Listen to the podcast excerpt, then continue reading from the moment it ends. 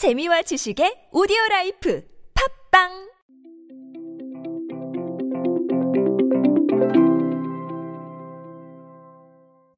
굿즈 마케팅의 시대가 활짝 열렸습니다. 저는 음악계와 일한 경험이 좀 많기 때문에 이 아이돌 그룹의 굿즈라는 단어로 사용하면서 이 굿즈라는 개념을 상당히 친숙하게 받아들여 왔습니다. 하지만 다른 산업계에서는 이 굿즈라는 단어가 그렇게 많이 사용되는 부분은 아니었는데요.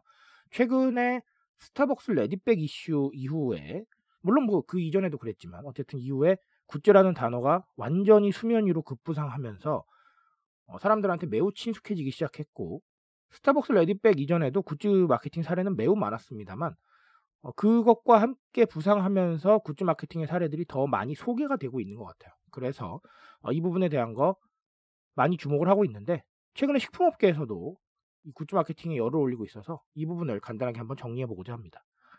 안녕하세요. 인싸의 시대 그들은 무엇에 지갑을 여는가의 저자 노준영입니다. 여러분들과 함께 소비 트렌드로 보는 요즘 세상 이야기 쉽고 빠르고 정확하게 정리해 드리고 있습니다. 어, 일단 뭐 식품업계의 굿즈 마케팅이라고 한다면 하이트 진로가 대표적일 겁니다. 물론 이 주류지만 어, 먹고 마시는 거기 때문에 편의상 식품으로 이야기를 드릴게요. 하이트 진로는 이미 두꺼비로 굿즈 마케팅을 거의 완성하다시피 했습니다. 어, 완판 행렬을 한 건 물론이고 지금 두껍상회라고 아예 굿즈 샵까지 오픈을 했죠. 그래서 세계관을 보여주면서 꾸준히 굿즈로 소통하고 있는 중이고요. 삼양라면도 나라 홈데코와 손잡고 베개, 이불, 침구류 등을 내놨습니다. 실제로 사진을 보면 여러분 이거 삼양라면 겉 봉투가 이불화 됐고요. 안에 들어있는 스프 봉지가 베개 커버화 됐는데 어, 이거 보면은 야식을 부를 것 같아요. 자려고 덮으면 네 라면이 생각날 것 같은 그런 디자인입니다. 삼양라면은 지금 앞으로 불닭볶음면 캐릭터죠. 호치를 활용한 굿즈도 론칭을 한다고 하니까 어, 이 부분에 상당히 열을 올리고 있는 것 같습니다. 이뿐만이 아닙니다, 여러분. 빙그레 같은 경우는 지금 꽃게랑 모델이 지코씨인 건 알고 계시죠? 이 지코씨를 활용을 해서 꽃뜨개랑 시리즈를 선보였습니다. 꽃게랑 로고를 활용한 티셔츠, 그리고 선글라스, 미니백 2종, 로브, 마스크 등등이 있는데 이거 거의 다 소진됐습니다. 아, 그 정도로 좋은 반응을 얻었어요. 그렇다면 여러분, 우린 이런 질문을 던져야 됩니다. 왜 이렇게 굿즈 마케팅에 열을 올리고 있는 것인가? 라는 것인데. 저는 사실 이 굿즈 마케팅만 가지고도 1시간 반짜리 강연을 만들 수 있을 것 같아요. 그 정도로 하고 싶은 말이 많은데, 오디오 클립에서 1시간 넘게 얘기하면 여러분 안 들으실 거잖아요. 그렇죠? 그래서 쉽고 빠르게 정리를 간단하게 하려고 합니다. 일단 첫 번째는 여러분, 소장 욕구 자극. 예, 이런 부분들 한번 생각해 보실 필요가 있어요.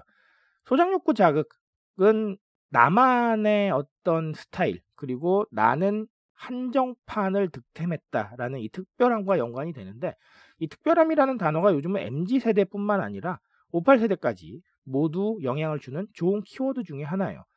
나는 특별하다. 그리고 나는 한정판을 손에 넣었다. 나는 인스타템을 손에 쥐고 있다. 이런 것들.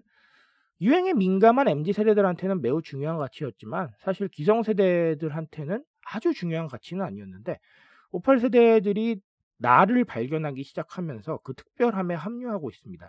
그래서 이 특별함을 줄 수 있는 마케팅의 가치는 아주 정말 모든 세대에게 영향을 줄 정도로 괜찮습니다. 대부분의 굿즈가 여러분 한정판 형태로 출시가 되죠. 그 한정판 출시는 한정된 기간 안에, 한정된 수량 안에 사지 못하면 득템할 수 없는 거예요. 그렇죠? 그런 부분들을 자극을 하다 보니까 모든 세대에게 이 굿즈로 소비로서 특별함을 더할 수 있다는 가치를 주고 있는 것 같아요. 우리가 이렇게 보시면 됩니다. 각종 소비를 통해서 느끼는 많은 감정들이 있어요. 그리고 소비를 통해 느끼는 즐거움들이 있는데 지금은 이 즐거움이 상당히 다변화된 상태입니다. 각자 소비로 느끼는 즐거움도 다르고 그리고 소비를 통해서 느끼고 싶은 가치 자체도 다양해지고 있는 상황이에요. 그러다 보니까 단순히 물건을 판매한다. 그래서 물건을 집에 가져간다. 라는 가치만으로는 승부할 수 없게 된 세상이에요. 그런 상황에서 이 굿즈는 굿즈 자체도 특별하지만 내가 한정된 수량의 일원이 됐다라는 이 부분에 대해서 즐거움을 느낄 수 있게 됐죠. 즉 소비로 느끼는 편익의 다변화의 한 부분을 담당하고 있는 겁니다. 그렇기 때문에 이 굿즈라는 가치는 앞으로도 계속 사람들한테 주목을 받을 가능성이 높다라는 것이죠. 또 하나는 여러분 이만한 홍보가 없어요. 이게 무슨 뜻이냐면요, 여러분. 요즘 관심사 다 다르죠. 광고도 잘 안 봅니다. 심지어 광고를 안 보기 위해서 월 정액을 결제를 하시잖아요. 그렇죠? 그 정도로 광고를 안 봐요. 그렇다는 건 무슨 얘기냐면 광고를 위해서 준비해 온 그 기획과 그리고 광고를 만들기 위해서 노력한 시간이 그닥 대중들에게 다가가지 않는다는 거거든요. 그렇죠? 그거는 기업들한테는 상당히 위험한 상황인 겁니다. 헛짓한 거잖아요. 속된 말로. 그렇죠? 그런데 이 굿즈라는 건 여러분 판매한다는 소식 자체만으로도 브랜드의 이름이 나가잖아요. 그렇죠?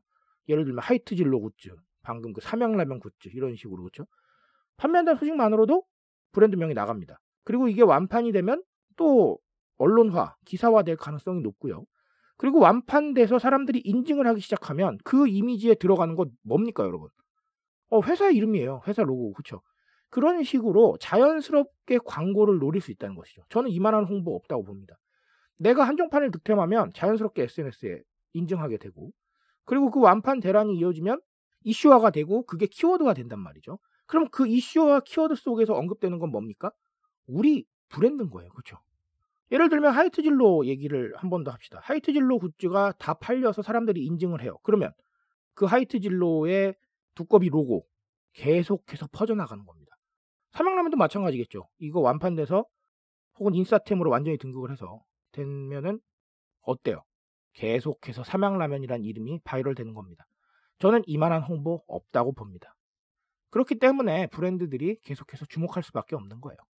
이런 부분들 생각하셔서 굿즈 마케팅을 한번 이해해 보셨으면 좋겠습니다. 단순히 굿즈를 만들어서 판다라는 이런 생각으로 접근하지 마시고 조금 더 입체적인 측면 그리고 지금 변화된 환경에서 굿즈가 어떤 역할을 담당하고 있는지 이 부분에 대해서 고민을 하시면 굿즈 마케팅에 대한 해답 쉽게 나올 거라고 생각을 합니다. 그런 특별함을 주고 자연스러운 바이럴을 노리는 게 지금의 변화된 미디어 환경에서는 나쁘지 않다. 아니, 확실한 해답이 될 수도 있다라는 거 한 번쯤은 인지하고 넘어가셨으면 좋겠습니다. 트렌드에 대한 이야기 저와 함께 하십시오. 필요할 때 두드려 주시면 저는 언제나 성실히 응답하겠습니다. 그런 응답 위에 항상 노력하도록 하겠습니다. 오늘은 여기까지 할게요, 여러분. 감사합니다.